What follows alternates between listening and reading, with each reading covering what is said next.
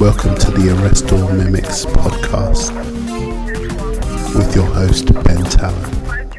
Hola, and welcome to Arrest All Mimics. My name is Ben Tallon. This is the original Thinking and Creative Innovation podcast. Hello, everyone. I hope you're all good. I hope you're all feeling creative, and I hope you're all nice and juiced now going into the new year. Uh, I hope things are, are back underway. I hope those projects are coming out of the shadows. Mine are starting to emerge slowly but surely. It's given me a nice bit of time to get around and chat to a few new people who I'm going to be bringing you on future episodes of this show. I hope you enjoyed last week's show with Lisa Maltby. Uh, go back and check it out if you haven't already heard. She does an awesome project where she's transformed these frankly unbelievable put downs from art directors and people in her personal life. Um, and she's turned them into typographic illustrations. Really, really cool project that's deservedly gathered a lot of media, a lot of press, a lot of attention, and a lot of uh, positive exposure for Lisa's brilliant work. Um, Sheffield based designer. So go back and listen to that. Check it out. Very fun project. Very cool stories behind each of the put downs. Um, the numbers are getting better every week. Thank you. Thank you for checking in. Thank you for sharing. Uh, I'm getting a lot of love on Twitter. A lot of uh, kind feedback on the shows. Uh, the other week, Dan from Rabble, Dan Spain, that is, from Rabble Studio in Cardiff, gave us a great overview of how he went about setting up a creative co working and studio space. So I'll go back and check that one out also. also. Uh, the weather in the Arrest studio is Southern Rail Bile Rage. Aren't we all angry at the transport system? Yeah, we're all stranded on the news when no one's going home. Stay at home. I'm not being funny. Um, some of the rage that's going on in these like rammed trains, and I think to myself, surely you can tell your employer to just do one for the day because look, you know, it's all well documented. Anyway, I'm going off down a track. I'm sorry. I'm sorry. I just some people, you know what I mean. Anyway, there you go. That's London. It's the madness. Um, the sponsors, thank you, my beautiful sponsors. They keep the show going for free every week. Um, Illustration Limited, my agency, brilliant illustration, animation, visual communication agency, providing all sorts of uh, stuff going on. Moving images, GIFs, live illustration, on location murals, fashion illustration. Really increasingly diverse agency doing a lot of stuff to cater for the. Uh, pace everything's moving with technology now. So go and check them out illustrationweb.com representing over 200 artists. Uh, cool new website great new news section. Go and give them uh, show them some love. They do a lot of great work in and outside of illustration. Heartinternet.co.uk my second sponsor on board, Tech Heavy, brilliant people. They deal with SEO, that good stuff that shows you how you're ranked, how your business is doing on Google, where you're coming up on the search engines. If someone's looking for an illustrator, a British illustrator, a European illustrator, a Brazilian illustrator, all that stuff, it doesn't really matter. It shows where you're ranked under each of these terms, and that's why it's important to go and check out the analytics and make sure you can track where you are and how your website's performing. Heart Internet are a fantastic purveyor of all that stuff. So go and check them out, heartinternet.co.uk. Actually, today's guest, um, Tom Banks from Design Week, I met on a, a, whole chain of people that I've worked with over the years of Design Week as the, as the uh, the ma- magazine's evolved from a print publication to a, a, a now digital only magazine. Um, but when I first got in touch uh, with Design Week, it was through Sam Freeman, who was then the art director for the print magazine. And Sam had me doing a, a, monthly column illustration for him. And that whole relationship came about first through meeting in a pub, through some mutual friends. And then over a number of months, so I, I made sure to keep Sam aware of what was going on on my social media accounts. I kept an eye on his own personal account and the Design Week account, and I interacted and I got into the conversation. And you just don't know who's watching, and I didn't know at the time that Sam was keeping a good eye on my uh, on my social account. But once I became aware of that, I made sure he was tagged in the appropriate posts. I would alert him to it. I would drop him a quick text message as we became friends, and eventually I got a regular column uh, illustration and now I write a monthly column for Design Week and I do a lot of work with them. They share the podcast, they share my own work. So that all came about from just maintaining that relationship and showing a little bit of love and personal focus. So I think there's a lot to be learned in that and ways you can do that with your own work. So that is courtesy of heartinternet.co.uk. Um, printed.com brilliant, brilliant sponsor. They came on board with a vengeance. They were passionate from the moment I went and had a coffee with them to tell them about Arrest on and why I thought they would be a good fit as my own regular printer. And now they support the show every week. And not just that, they share some of my guests' uh, projects. They show some of my listeners' projects. They're very keen to help everyone and create a really strong creative network. So go and check them out. And most importantly of all, they do awesome printed stuff. Really cool. Um, I'm now a big advocate of sending stuff out. I was having a conv- conversation in the week with a friend of mine who's just released a, a brand new board game called The Takeover. And she was asking for any tips in terms of media and press and anything I may have picked up along the way. She just read my book, Champagne and Wax Crayons, so she was knocking on the door to see if I had any suggestions that might help her. And what I suggested was sack off the emails. When it comes to first contact, go print, go personal. Pick up the phone, ask if it's cool to send out a package, and send something small. It doesn't matter whether it's a cheap flyer Printed.com do a, a, really great range of recycled stock for really reasonable prices in big numbers. You can just send something out as simple as an A6 flyer. Um, or you could go the whole distance. And much like myself, I send out a, a, promotional booklet sized A5, which is beautiful and again on recycled stock. So I get a little bit paranoid about the environmental upshot of printing. And it's really good quality and, and it does the job and it gets my foot in the door. It shows a little bit more love. And as Rod Hunt mentioned on a previous episode of this show, you're going to get 100% open rate from those people, from those clients, from those prospective people who might give you press and PR. So keep that in mind. Don't overlook the old school stuff, even if it means you've got to drop the numbers a little bit and go for quality over quantity. So keep that in mind. I think it's really important personally, and that is my tip this week from printed.com. Go and check them out. Over 90 different products, loads of range of finishes and uh, beautiful file, all the stuff, all the really, all the the lovely geek stuff we all like. Um, something for everyone. So go and check them out. And thanks to those guys. So thanks to all the sponsors. So this week, I've got Tom Banks, editor of Design Week, coming up. Uh, and we're specifically looking at the Age of Design, which is a fantastic project I just had to cover that Design Week have been doing. And basically, it's looking at design led businesses. So, what is design led? I'm not going to tell you everything today because Tom is going to tell us all about that on the show. But essentially, it's looking at big companies who have used design as a real focus throughout every leg, every area of their business to great effect and now they move with the times. They're very modern. They're very uh, in tune with their with their customers. And Tom's going to talk all about that because IBM got in touch with Design Week and started this project. And it's a series of short documentary films which you can go and look at on the Design Week website, which is over at designweek.co.uk. And it's fascinating stuff. They're looking at companies like Airbnb, IKEA, and IBM, of course, and they're looking at the way they integrate design and creativity throughout you know, the, their whole thinking, their whole model. They've got whole teams of people working on just the visual communication aspect of things, and it's really amazing. And it's very, very modern way of thinking. But I hope you find it as uh, as enticing as I do because I wanted to talk to Tom more about this. So I meet him at the Design Week offices, uh, just off Oxford Street and we talk through the whole project, and we're also going to talk briefly about the 30th anniversary of Design Week, which is happening this year. Um, and Tom's quite new to the role. He took over from Angus Montgomery, who was on a previous episode of the show, which you can go back and listen to on the archive, of course, at soundcloud.com forward slash arrest the or you can subscribe on the iTunes. So I hope you enjoyed today's show. I want to hear your feedback. Get me your thoughts on the Twitter at arrest the.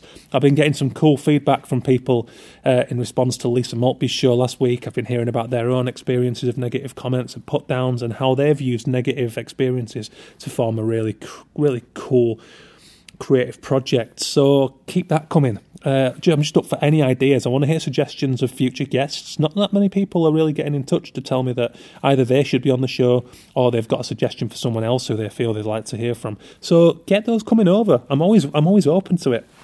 Check this example out. I had a student visit this studio last week, uh, Hazel Mead, who's studying at Coventry, and she got in touch asking, um, having read my book, Champagne and Wax Crayons, she got it as a Christmas present, which is awesome for me as a first time author. Um, she wanted to come by and ask a few questions because she's approaching um, her the, the, home straight now. She's in her final year at uni. And anyway, she turned up at the studio. We had a cup of coffee. We spent an hour talking. And it took about 10 minutes for me to realise that Hazel was quite an interesting character and could really actually give some insights from the eye of the storm as a student happening right now. So I said, look, can I be really cheeky and ambush, ambush you for the podcast? And what had happened was she said to me, um, oh, you know, who knows? I'm loving, I'm loving the podcast. I like what it's doing. I like that sharing creative inspiration. And who knows? Five, ten years down the line, if I stay in this industry, if I do anything, if I succeed in my career, then maybe we'll, we can come back and do an episode. And I said, you know what? F that. Let's do that right now. And she I sort of panicked a little bit, and I said, no, no, no, stay with me. The conversation we're having is perfect for this show. So got that coming up in a few weeks' time, and it just goes to show um, you really just never know. Staying open to those opportunities. Um, and it's not just about the established designers and the and the heavyweights. Um, you know, I'm more than happy to have those students on. And uh, as you'll regular listeners will remember, I had a ten year old Liam Gall on the show, going back a few months, telling us about his cartoon business at school. So this show really is quite di- quite diverse, and it's all about the creative idea, no matter what the stature. But as I mentioned, today's show is with Design Week Tom Banks, and this is one of stature. So I hope you enjoy the conversation. Well, let's talk about the age of design stuff because I mean, I think it's a great project. It's really impressive stuff. So maybe um, tell us a little bit about how it came about. Yeah, it, was, it started um, at the beginning of uh, last year, and um, in, like in, initially there was a sort of commercial reason because IBM uh, got in touch and they wanted to tell the story about how they were designing their brand and how they're helping other uh, other companies to sort of integrate design-led thinking. Um, but but for us, like you know, I don't want to talk about IBM too much. Um, it gave us a chance to you know still with with all of our editorial integrity look at companies like Airbnb, yeah. uh, Made.com, Nissan, who've got nothing to do with IBM, but kind of think about uh, how they've used design to uh, to engage with their audiences better. Mm. Um, and, and a lot of them are kind of um, a lot of them a lot of them are startups and they've had sort of design thinking from the beginning. Yeah. So Airbnb is everyone's favourite example, and we didn't talk to them, but but Uber obviously. Um, but yeah, I, I, went and met Made a few weeks ago, and we filmed them, and like, in like three, four years or something, they've kind of completely changed the way people think about buying furniture, and they've connected with the designers better, and um, yeah, so it's um, it's also helping us to look at this kind of client side of design a bit more, Mm. where there's loads of great in-house stuff going on, Yeah. and um, you know that's not to obviously like there's lots of great freelance stuff going on, lots Yeah. of great design agencies, but um, we probably don't look over the other side of the fence enough, and there are good integrated design teams at all Yeah. of these companies. Of course, and also that the benefit of that is that the, you know, the care, I guess, a little bit, a bit more longevity about it. They can really move with the company, I suppose, and whereas freelancer, it's a bit more mercenary. Yeah, yeah. I wouldn't, yeah, don't know. I wouldn't call you guys mercenaries. No, the- I mean, I'd say that as a positive thing. I don't, I don't even Yeah. mean it in a, not in a negative sense, but I mean, if a bigger, better job comes in, the, the freelancer's going to follow that. Whereas if it's someone who's who's on board for the long haul, at least you grow Yeah, together. right. You know. Yeah, definitely. Um, but yeah, we've um, so we, yeah we, we've kind of we kind of looked at different um, uh, different themes. So uh, for travel, we looked at Airbnb. Um, for the home, we looked at IKEA, and that was one that that my predecessor Angus uh, looked at. So they went to uh, they went to Sweden uh, to sort of icy landscape where there was this this uh, kind of lab that thinks that it kind of asks itself questions like, what what would we do if IKEA if IKEA stopped designing furniture? Mm. And they kind of um, just try to turn everything deliberately on its head all the time and sort of Mm. rethink things. So like that's their interpretation of, of I mean they're a design their business anyway, but Yeah. that was the story we told there. Um, and we've just I've just been to uh, San Francisco to HTC Nice. and uh, it, it was very nice. Yeah. Good trip. Yeah, um, and we uh, yeah, so we looked at the the Vive headset they've just made. So the the, the story we we're trying to tell was about um, uh, yeah about entertainment and virtual reality um, and kind of designing a virtual reality pro- product from from Mm. scratch. Um, and we had a go as well, and it's like yeah, it's it's pretty cool. That's really cool. So, just to go back to the basic of it, the de- design led. I mean, I, I was trying to define this in my column. I mean, I hope I was close to the mark. You didn't edit it, so Yeah, I yeah. assume it was. But I understood it as uh, as it's it's underpinning a lot of you know all the key things in a business. I mean, you're positioned better than me to to explain that, but it's, it seems like quite a broad description.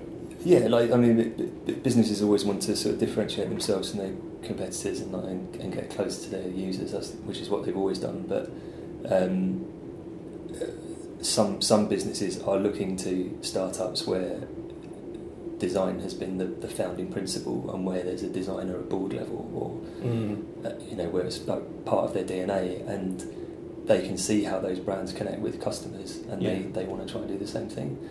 Um, and on the other hand, uh, businesses that have been well established and been around for a long time are kind of looking to inject some of that into Mm. their um, into their business plan and yeah connect better with, with customers through through design.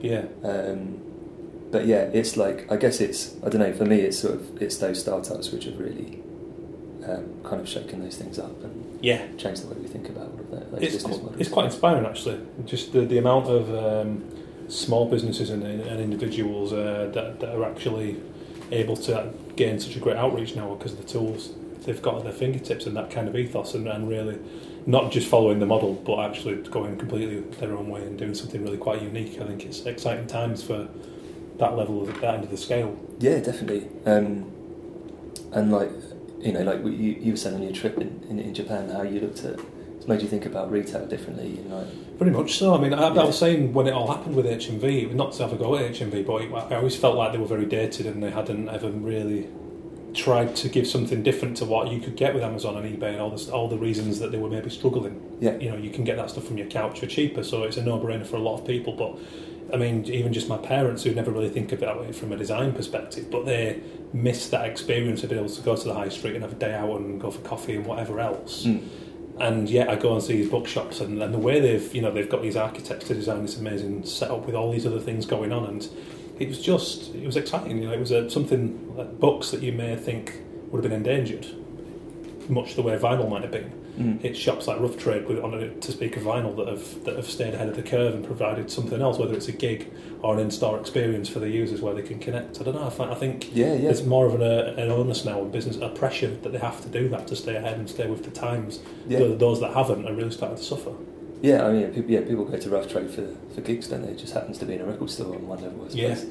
Um, but yeah, I guess like there's kind of for retail, yeah, designing things around experiences, and then there's sort of yeah, really integrating everything from a from a design perspective. So like you, the places you went to, you said you've got all of the, the kind of cafe elements, but also there was an Apple store integrated into a bookshop. Yeah, the shoe shine like, place, which caught me off guard, but it was busy, and there were people Yeah. that you know. There's this is in the train station in Osaka, a Right. crazy busy city. So you've got people coming straight from work, haircut, shoe shine, buying a book, and getting on their Yeah. trains, and then people are doing that, and it's like It's funny you think you'd need all those things in one go. it seems like a real s- crazy eclectic mix, like something a kid would do on Minecraft. It's like you know, Yeah. it's throw, just throw it all together and see Getting your shoes polished while you're buying a book. But there's a lot of method there, I think. You know, I haven't Mm. seen the location of it and the clientele that were in there. It actually just worked, and it was really odd. And Mm. they've obviously listened to what's going on and what their clients need, and the you know the location of it. Definitely, And I guess it goes back to what we were saying about the people that you've showcased in Age of Design. It, it was just, sorry, it was just making me think of the old like, uh, you know, why are um, why are key cutters always next to um, cobblers? Like, yeah, it's so true. Tim, yeah, there's- they're always in train stations as well. yeah. There's one in Balham Station I always noticed that's always really busy. And in it's case like- you've lost your, shoe, your keys when you're getting your shoes ready. yeah, it's, Um, it's really interesting. But yeah, I mean, it, it obviously works. Kind of yeah, integrating as many things as you can. Yeah. Um, yeah, and and uh, and then there's sort of retail at, um, at museums and galleries where uh, rather than just selling things, they're thinking more about um, the themes of exhibitions and the exhibitions Mm. themselves, Yeah. and kind of licensing that in some way, or Yeah. sort of uh, designing things around a particular show, selling it through the shop. Yeah. And, um, and like yeah, the V and A are overhauling. I kind of quite like their shop, but they're they're trying to make even more of it now, and like they're they're redesigning it. It was always well positioned because it was um, just after you walked in, but now um, if you go to one of the big blockbuster exhibitions, you'll be able to sort of integrate with it through a retail environment as well, which is which is quite interesting. yeah, Um, but yeah, our, our retail case study was, was made, who I guess have um, started online and then moved into bricks and mortar. Mm. And if you go to one of their stores, like there's one down the road in, in Charing Cross, um, you yeah like walk around the store and kind of scan things that you're interested in, make up some kind of profile, and then you don't get pushed into buying something. But Mm. you can have a look later online and um, and kind of yeah sort of curate things a, a bit, I suppose. Yeah, And also, you know, if you're one of those people that, work, that feels like you have to see something in, in the flesh, you can go and yeah, sit on it. yeah. It's really good. It's just really kind of. Uh, it's, it's it's good on just a learning level. I just I mean watching the, the videos that you guys have done, it was just very exciting, and, and but also the passion shone through from the people, particularly like Space10, the, the um, IKEA design yeah, team. You know, it's just the, the, their their zest was quite inspiring in its own, It just on its own. You know. definitely. Yeah, um, and I think that I don't I don't really like that word disruptive, but I, I guess they're kind of really deliberately trying to sort of rethink things like that. And, Yeah. um, look at look at things that they already know about from as many angles as possible. But, Yeah, um, one of the quotes said, was it? I put it down. Don't stop being rebels. If you don't challenge us, we don't need you anymore. I thought, I thought that was really cool. there you go. Yeah, Yeah, you know, it's like it's almost like it'd be disruptive or get out, which is kind yeah, of yeah. it, that's against so many older heads' way of thinking, but quite Uh, exciting as well. Absolutely, yeah. Um, where else have we been? Um, uh, Nissan, uh, looking at sort of, sort of um, automotive. Mm, Um, I'd quite like to do some, some more stuff like that, really. yeah, Uh, but yeah, um, lots of lots of things about driverless cars and electric cars, obviously. yeah. Which is, um, I wonder when that's going to start being seen. It's quite yeah. It was, it was a, a image we used to illustrate something recently, which was for a Volvo driverless car, and there's just a picture of a, a picture of a bloke reading a book at the wheel. It's just terrifying, really. Playing Candy Crush. yeah, I think there's going to be a point of a point of trust, isn't there, where you just start doing stuff like that. yeah, I'm not sure about it. Like nervously reading at the wheel. Yeah. So how's it all been received? Have you uh, have you been getting good feedback on the series? Um, yeah, really good. Uh, I think, like, like I was saying before, it's it's um, it's sort of taking us over that fence and, and seeing uh, within businesses how they how they're using design, and, and I think sometimes they can be quite quite closed as well because they don't always feel the need to tell those stories, and Mm. um, I mean we, we, we don't have we haven't in the past had the same relationship we have with with uh, design agencies and, and freelancers. Um, so it's definitely good to get that that perspective. Mm. Um, but yeah, it's gone down really well. I mean, we're we're looking. We might. I don't know how it's going to continue next year. It might be on more of a, a sort of an ad hoc basis. But Mm. um, yeah, I mean, we we've only really been making sort of proper videos in the last and sort of mini documentaries in the last year. Yeah, it's, I was going Uh, to say it's been like quite a new thing moving to video content, but it's It, it's great, it's great fun as well. It's, it's, it's, it's different for the journalists as well. It's a very different way of, of doing things, and um, but you also get to approach stories in, in a way you might not have done before. Mm. Um, we've done a few sort of to camera pieces as well. Um, but yeah, hopefully, I mean, there were, there were dozens more brands who have a design story to tell, yeah, and um, yeah, we're going to think about how we're going to get to know them and like get get behind the doors, and also seeing these places as well is, is really inspiring too. yeah. I mean, yeah. I mean, what was the Space10 plus? I, I didn't go to that one. I just went to that one, but yeah, it was kind of very uh, Scandian, bright Yeah. white and Yeah. beautiful sunlight pouring through. Not not like this gloomy Oxford Street office we're in at the moment. Yeah, Um, some of the lighting can be shocking. yeah, with with our uh, polystyrene ceiling panels. Oh god, I think it's it's interesting, isn't it? Because I think there's a lot to be learned from all people, whether it's an individual, just some someone who's freelancing, but also up to bigger agencies. I think there's a lot of lessons in in these the example these people are setting. I mean, like one thing I found interesting was the whole thing with Airbnb, and I guess Uber's another one where it's there are no actual physical assets, which is you know Mm. quite interesting, really. Yeah, um, I, I mean they're so big now. I mean we've um, they're expanding at an astonishing rate. And I, I met their um, head of interior design the other day, who's just working on their own offices, um, and they've just opened another one in in an island, um, This is Airbnb. Airbnb. Yeah. Yeah, um, and uh, yeah, they've got. Uh, yeah, kind of beautiful, really well thought through spaces, and um, they kind of. I think they have one in Portland where uh, the the building was so vast that teams were losing each other across floors.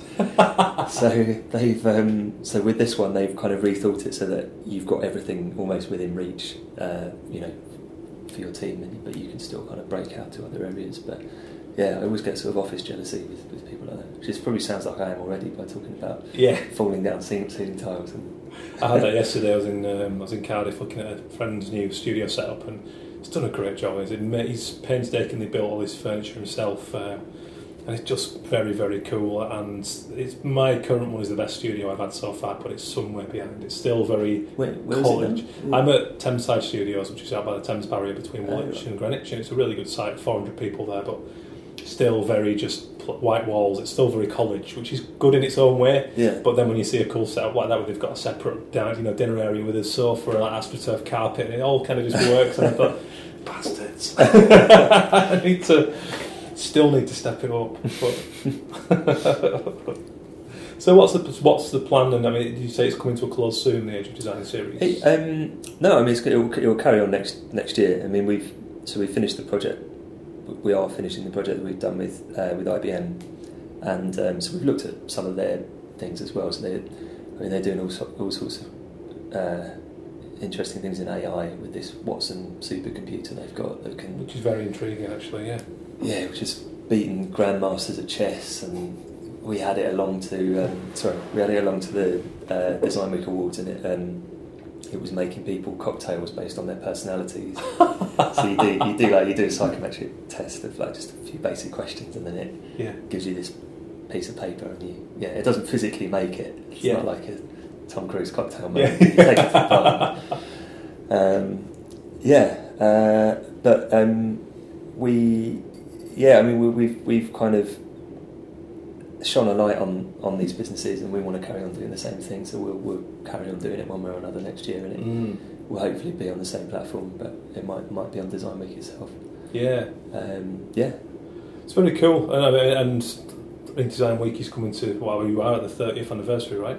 yeah, yeah, we, yeah, we're in our thirtieth year. Yeah, Yeah. So um, Is this is this indicative of a bit of a, a, a evolution, like the, the whole going into you know video and things? I mean, it's exciting. I guess the freedom of being online gives you a little scope. Yeah, definitely. No, having a small team, and we we, we kind of, um, uh, yeah, we're, we're always up for, for new ideas, and we've got a, an in-house video guy who works with other magazines here as well as us. Um, Mm.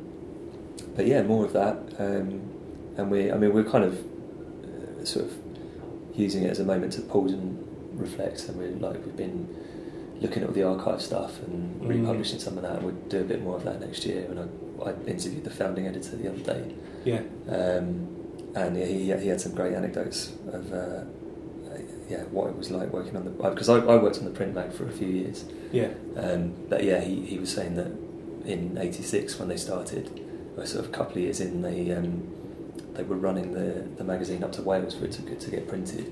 And um, the motorbike crashed on the on the motorway, and uh, he was all right apparently, so we were allowed to laugh. But uh, yeah, no no design week. um, that's bad. and, he, and he put out Pilot issue because he was a Liverpool fan that had the names of Liverpool footballers as bylines, and then he ended up bumping into some of them on holiday a few years later or something.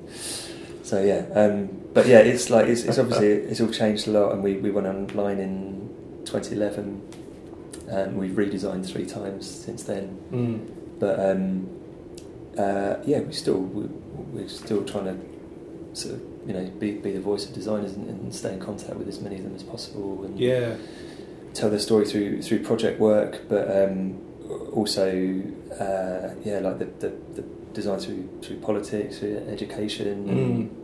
Um, and you know we're, we're still taking like design angles on like national stories and yeah, bigger things like that. So, um, but I guess, I guess we've, we've always done those sorts of things, but we're just finding new ways to tell stories now. And, yeah. I guess the tools are more. Uh, yeah.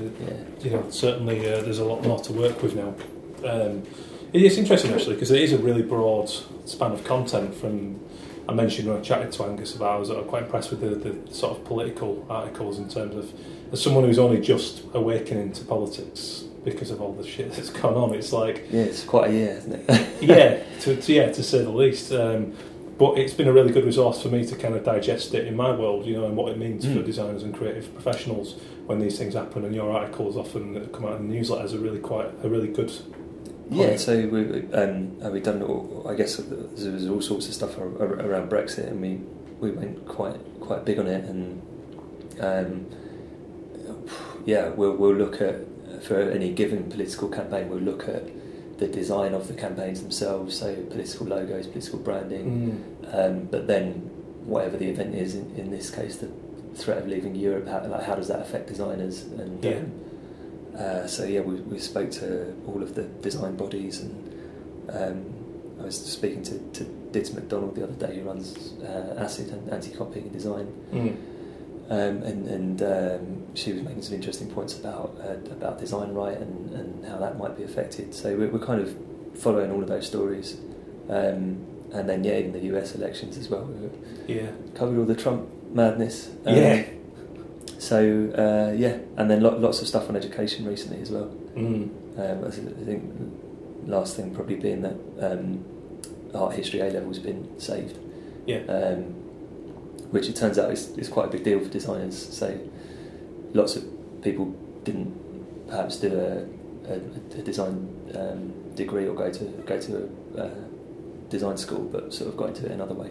Yeah, that's quite interesting. Yeah, I never really, I never done. So I was rubbish with the art history stuff at college. I was, it took me a while to kind of get interested in anything other than Yeah, wrestling and football. But I got there in the end. But um, it's it's funny, isn't it? I, was, I bang the drum a lot on this show about the, you know, what a, a blind, what a silly decision it was to kind of pull the art from the e back in education at a time when yeah, definitely. this kind of stuff is going on, the age of design stuff, looking at how just how forward thinking these kind of world business leaders can Yeah. be, and yet with the other hand, it's like But now we don't need art. It's not important. It's like oh my god, and, and, and I think it's just such a, a linear view of what creativity is. I mean that that is that's really mad.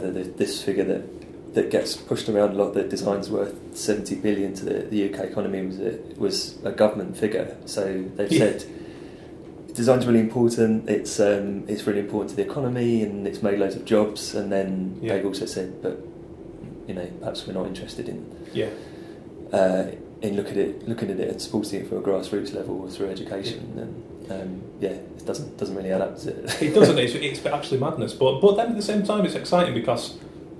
Do you, uh, do you think is one of the hopes with the age of design that these things are nice digestible pieces of content for people who maybe I always wonder. I think, like for example, Nicky Morgan. She's probably not a bad person at all, but maybe just a little bit of education in the right format can open their eyes. These people to, and actually show the the you know in, speak their language, so to speak. So companies like IKEA and Airbnb, Mm. so they'll get that because it's a big business level in a in in one sense.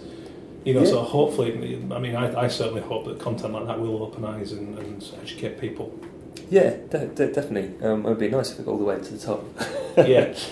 Um, but uh, yeah, I mean, we, we um, you know we're in touch with uh, yeah, the likes of Design Council and, and Design Mm. Business Association as well, who who are always sort of good to comment on that stuff and um, kind of yeah define design and sort of Yeah, show sh- show how, all the things that it contributes as well. yeah, Um, and then there's also, you know, we do lots of stuff around social design as well, so like design for good. Mm. And then it's all, it's it's um, it's always very easy to justify to people uh, what kind of improvements it's making because they're really tangible. And, yeah. Um, I had Ken Garland on the show the other week, who's a bit of a hero of mine. oh, wow. Um, right. I interv- actually interviewed him in 2013 for a charity campaign I did for CALM about the um, emotional benefits of creativity, uh, Yeah. whether that's professional or just being into, let's say, a band and having that common cause to make mates and have those conversations that might otherwise be awkward. And that- studied So Ken. the anti-suicide. yeah, male. It's, Yeah, it's yeah. specifically marketed at males just because it's kind of three to one ratio Right, um, okay. in terms of young men who take their own life, which I found really sad. But for Yeah. me personally, you know, this creativity is, is such a source of belonging and, and excitement yeah. to me each day that actually it's a real source of happiness.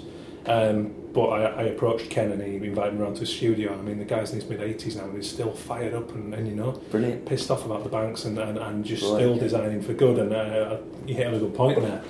But one thing I found through doing this show is actually the, the people it's linked me up with. I mean, you know, us sitting here today. I mean, I approached you guys to do the column. You were you were open minded about having that on board, and now through me doing this podcast, you know, we're all in a position to help one another. And you mentioned then about the design council. I think that's one of the big things that we can all action is actually ev- strength in numbers. If enough people uh, are showing evidential results of this these positive effects and what it does for everything from business to people, Yeah. then I think that's how we turn the tide. You know. Yeah, and I mean there've been there've been lots of yeah lots of campaigns in like around design education. Um, so yeah, I mean we're we're always happy to sort of back things as well. Yeah. Which is Yeah. great because it is it's very easy to kind of stay on your own track sometimes and not look around and see what someone else is doing. But all of a sudden, when you join up three people with a similar mindset, that that great, you know Mm. quickly gathers momentum. Yeah, yeah, absolutely. You know, I, mean, I certainly wasn't aware of anything like Space10 before I watched these films. Mm. But like I said in my column, you know, all of a sudden I'm like, well, actually, as, a, as a, even as a one man band, this way of thinking can greatly benefit my practice. Yeah, yeah, you know, yeah. and uh, hopefully that will age of design stuff will have that effect on other people. You know, and hopefully, yeah. And we, Yeah. I mean, we'll, you know, we'll, sort of carry it on to next year and see where it takes us. But yeah, yeah, yeah, it's great. So what's um, so what's in store for 2017? uh, um, lots more, lots more thirtieth stuff. Yeah. Um, and um, yeah, a few. Well, I don't know, but I've better not list off too many names just in case they come off. But um, yeah, yeah, yeah, we've got we've got a few a few more people lined up, um, and uh, yeah, we're kind of sort of looking at parity with other things, and there are some other birthdays of other like you know there's a um, a big arts institution which is which has hit thirty as well, so we're going to try and team up with them and um, speak to someone about how design education has changed over the years. yeah, Um, yeah, I mean, actually, that's just just reminded me of something else. We had um, uh, uh, John Spencer wrote a piece for us um, the other the other day about his views on design education, and although we've and we've kind of obviously wholeheartedly support design education, he kind of said that um, it was an opinion piece, but he, he made the point that um, that universities are, are failing um, designers because of um, they're too bureaucratic and that um, Yeah. they're trying to that they're um, demanding large fees as all universities and all courses have to, but um, yeah, you know, no one can really guarantee an outcome. But are, are they the most effective way of sort of teaching tomorrow's designers, and do they forge good enough links with business? mm. And um, could you know, are, are there other ways? And he looked at sort of social enterprise models and how there are some things which are, I think, which are uh, like funded or supported by um, uh, large agencies. But you know, I suppose then you have to think like, are they going to be partisan and what's their motivation? But yeah. it's an interesting argument, you know. And I mean, my kind of big pain, painful thing is is more grassroots than that and within schools. But but I agree. I've got numerous friends who are tutors and course leaders just from having gone and done guest lectures. And there's a lot of pain at the minute among them about working with their superiors because it's suddenly become a, a sort of client, you know, a customer relationship with now with the big fees. Yeah, yeah. And a lot of attitudes transform into more, well, I'm paying nine grand a year, so I want something in return.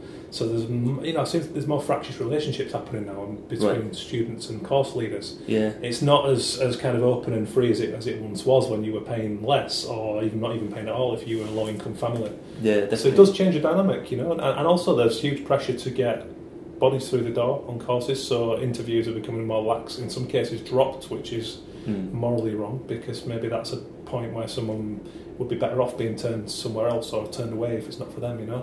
Mm. But if you're under pressure from someone to get people in there for, for the money, what's that saying? You know, that's kind of dangerous route to go down. Yeah, and I guess uh, like you, uh, like you said as well, if you're you know from a student perspective, if you're racking up like thirty or forty grand in, in Yeah. debt, then you you Yeah, you want some kind of return. I, I, yeah, I don't know. I mean, he didn't really touch on that, what, but Yeah. that's quite interesting as well. I suppose what the what the expectation of, students is. Yeah, that's it. Yeah. So I think it's important. Uh, I think one of the solutions is is the link ups with industry. It Mm. needs to be more emphasis on that, you know, so people can see the benefits firsthand and feel like yeah, yeah, you know, maybe more vocational. I was, you know, the students who've done the placement year often seem to be really kind of come back glowing and, and just, you know, made a cast out, a, carved out a rock when they come back from a year in agency, you know. yeah. so maybe, I don't know, maybe there's more of an apprenticeship dynamic that has to happen, who knows. I go on all day about that stuff. How did you start out then? After I spent about two, a year and a half, two years working just temping agency jobs, paying Yeah. bills, and I, I hired a cheap studio with four other friends, a couple of furniture makers, another what I would be illustrator, Right. and just you know spent evenings and weekends building the studio. Uh, To be honest, the style Yeah. changed completely after um, after graduation. I was Yeah. I was chasing trends too much, looking at what was in the Guardian and trying to follow that, and then Right. it was okay. after some uh, some some harsh but fair criticism from a friend who'd been doing it two years, who said you just need to get drawing again, and you know not Yeah. be chasing the trends, and that turned everything around. And Then you ended up in the Guardian. yeah, but yeah, exactly. About six months later, I'd, I'd Yeah. kind of got to the roots of what my style has become, and uh, just did it the old old school route, going in Smiths, taking down magazine, Yeah. uh, you know, editors and art directors' contacts, and, and just ha- knocking on doors, really. Do you, do you think that's would that be a good bit of advice? Do you think for for, Yeah. for graduates or people starting out? I think so. Yeah. to be yeah. a like perennial networker or like, Yeah, oh god, yeah, just go and be at things. yeah You know, go and face to face contact. Uh, Yeah. Yeah, I just think you have to work it, even if you're quiet. I think there are ways to do it. yeah You know, it's not it's not easy as a. There are no jobs really in illustration, or perilously few. yeah So you know, in my case, it was just you do seven years education, and it's like right, go go you on your own, go. Yeah. and that's difficult, you know.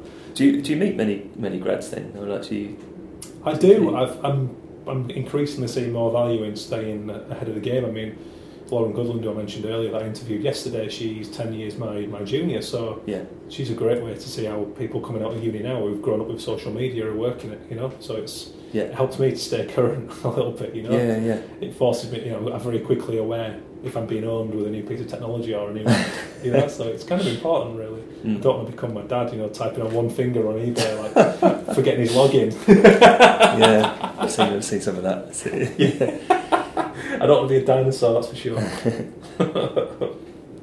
cool. Well, the la- I always put people on the spot with the last question, which is the shark in the tank. I ask them for a love and a hate very loosely within the creative industries, but it's totally open-ended questions. I should have I should have thought about this really shouldn't I No, I, I, know, I, I make a point of not preparing people for it because Okay. it, you get the best answers when it's on the spot. Oh, um, a love and a hate uh, It can be totally whimsical. I'd say, yeah, I, ha- a hate, a design hate is. Um, I don't like the way that digital things or programs try to kind of humanise themselves and talk in a patronising voice, particularly when something's broken, like the uh, like the like the s- oh snap like Oh, tweet yeah. thing, or That's a good uh, point, yeah. or like um, we started using S- Slack quite a lot, and it kind of I don't know, it's got this really like chummy tone, which kind of grates with me a little bit. Like it tells me I look beautiful or something, and like it's about you know it's like half eight in the morning, and and, and I I definitely don't, you know. Um, so yeah, that would be uh, that kind of the sort of yeah that kind of a really- patronising tone of Yeah, voice. that's a really good point. Like little, yeah, there's nothing worse than a sort of wink emoji when you're at your lowest ebb. Is there like, yeah, I like yes, particularly when services stop stop working, like you know. Yeah. They're like, yeah. We transfer's got one actually that uh, sometimes irks me. I'll forget to put my email, fill my email box in. And there's three Yeah. bits to do. You file recipient's email, your email, and sometimes I'll miss my own email, and it'll go really, and I'm like, I don't need it. Like Yeah. automated Who are insults. you, who are you talking to? Yes.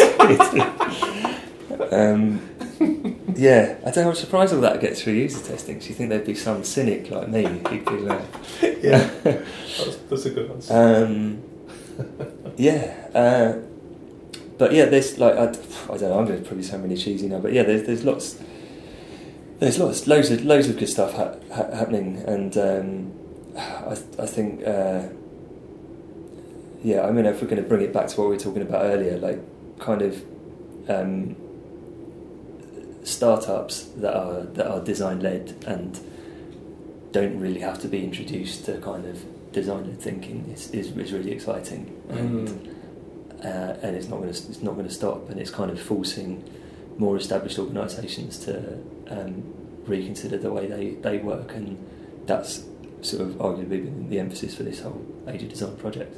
Mm. Um, and um, yeah, that's what we're going to kind of carry on looking looking at next year. So Yeah. yeah, Yeah. it's really gathering some momentum. So I think it's exciting times for sure. And it's just that I think it's back to that whole thing of uh, sort of build it and they will come. It's Yeah. that it's that ethos really, isn't it? Yeah, it's yeah, like when people just going out and doing this stuff and succeeding. It forces, like you say, those uh, people who've maybe got a bit a little bit comfortable with being a recognised name to think twice Mm. about sticking with what is. You know. Mm, and yeah, and, the, and and rather than sort of risk taking. Yeah. Yeah. Where did Build It and They Will Come come from? Is it the baseball? That baseball film? I have talking about no just idea. the I other have no idea what the origin of that know But I do like learning the origins of these kind of phrases. It's good. Yeah. Um, cool. okay, cool. Cheers, Tom. Well, I mean, well, just the website designweek.co.uk, right? Where people can find everything you're doing. Uh, yeah. Um, and the yeah, of da- uh, yeah, we, we sort of send out da- daily newsletters every day. You can sign up for. Yeah. Sort of seven or so stories on there, uh, and we tweet um, at design underscore week. Yeah. Um, and yeah, we're on all, the, on all the other channels as well, and um, Cool. uh, we stopped doing a lot more on Instagram at the moment. So yeah, Brilliant. Cheers for your time. thank you. Yeah. I find this idea of design-led thinking and design-led businesses a very, um, very fascinating one. And I actually wrote one of my Design Week columns on that very issue when I was doing my research for this episode a few weeks back. Um, I thought there was something for me to take away, having visited Japan and seen the way their design-led businesses and bookstores operate. It's a very inspiring experience, and I thought that a lot of our retail giants over here, in particular people like HMV who've not moved with the times and are you know struggling and famously almost went bust a few years back. Um, I thought they could learn a great deal from the way the Japanese businesses operated and how they integrated many other aspects into something as simple as a bookshop.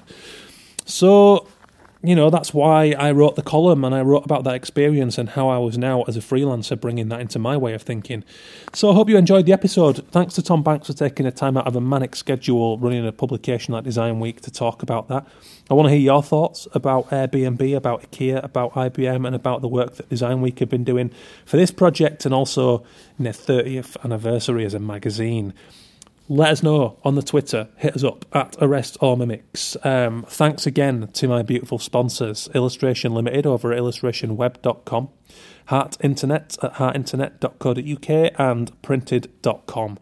Printing giant, but also working with the independent creative to promote the industry and support this show. So thanks to all those crucial sponsors, keeping the show free weekly for you guys. Get me your thoughts on absolutely anything. Get me your suggestions for future episodes. Tell me if you want to be on the show and tell me, if not, who you want to hear from on the show. Thanks as ever, guys, for listening. The numbers are going up all the time. Um, there's a bunch of you who are, who are very loyal, very regular listeners who always give me feedback, and it really does mean a lot. So keep that coming. Thank you so much. And welcome to all the new people coming on board, which uh, the numbers are really going up. So hello, and I hope you're enjoying what we're doing here. Check in next week. Um, we've got awesome guests coming up as ever. Going to be hearing from what Katie drew. Uh, Katie has an awesome, naive, beautiful, organic style. Been round to chat to her. We're going to have Arsenal photographer David Price. Got some stories. Funny, funny guy. Got some cool stuff coming up. All sorts coming up for you. So do keep checking in. Subscribe on the iTunes and please do leave a review if you get a moment. It does not take a few seconds and it means a lot for this show. Really helps newcomers buy into the idea that we're doing something cool, which I hope you'll agree we are. So thanks again, guys. Take care. Have a good week and I'll speak to you next Tuesday.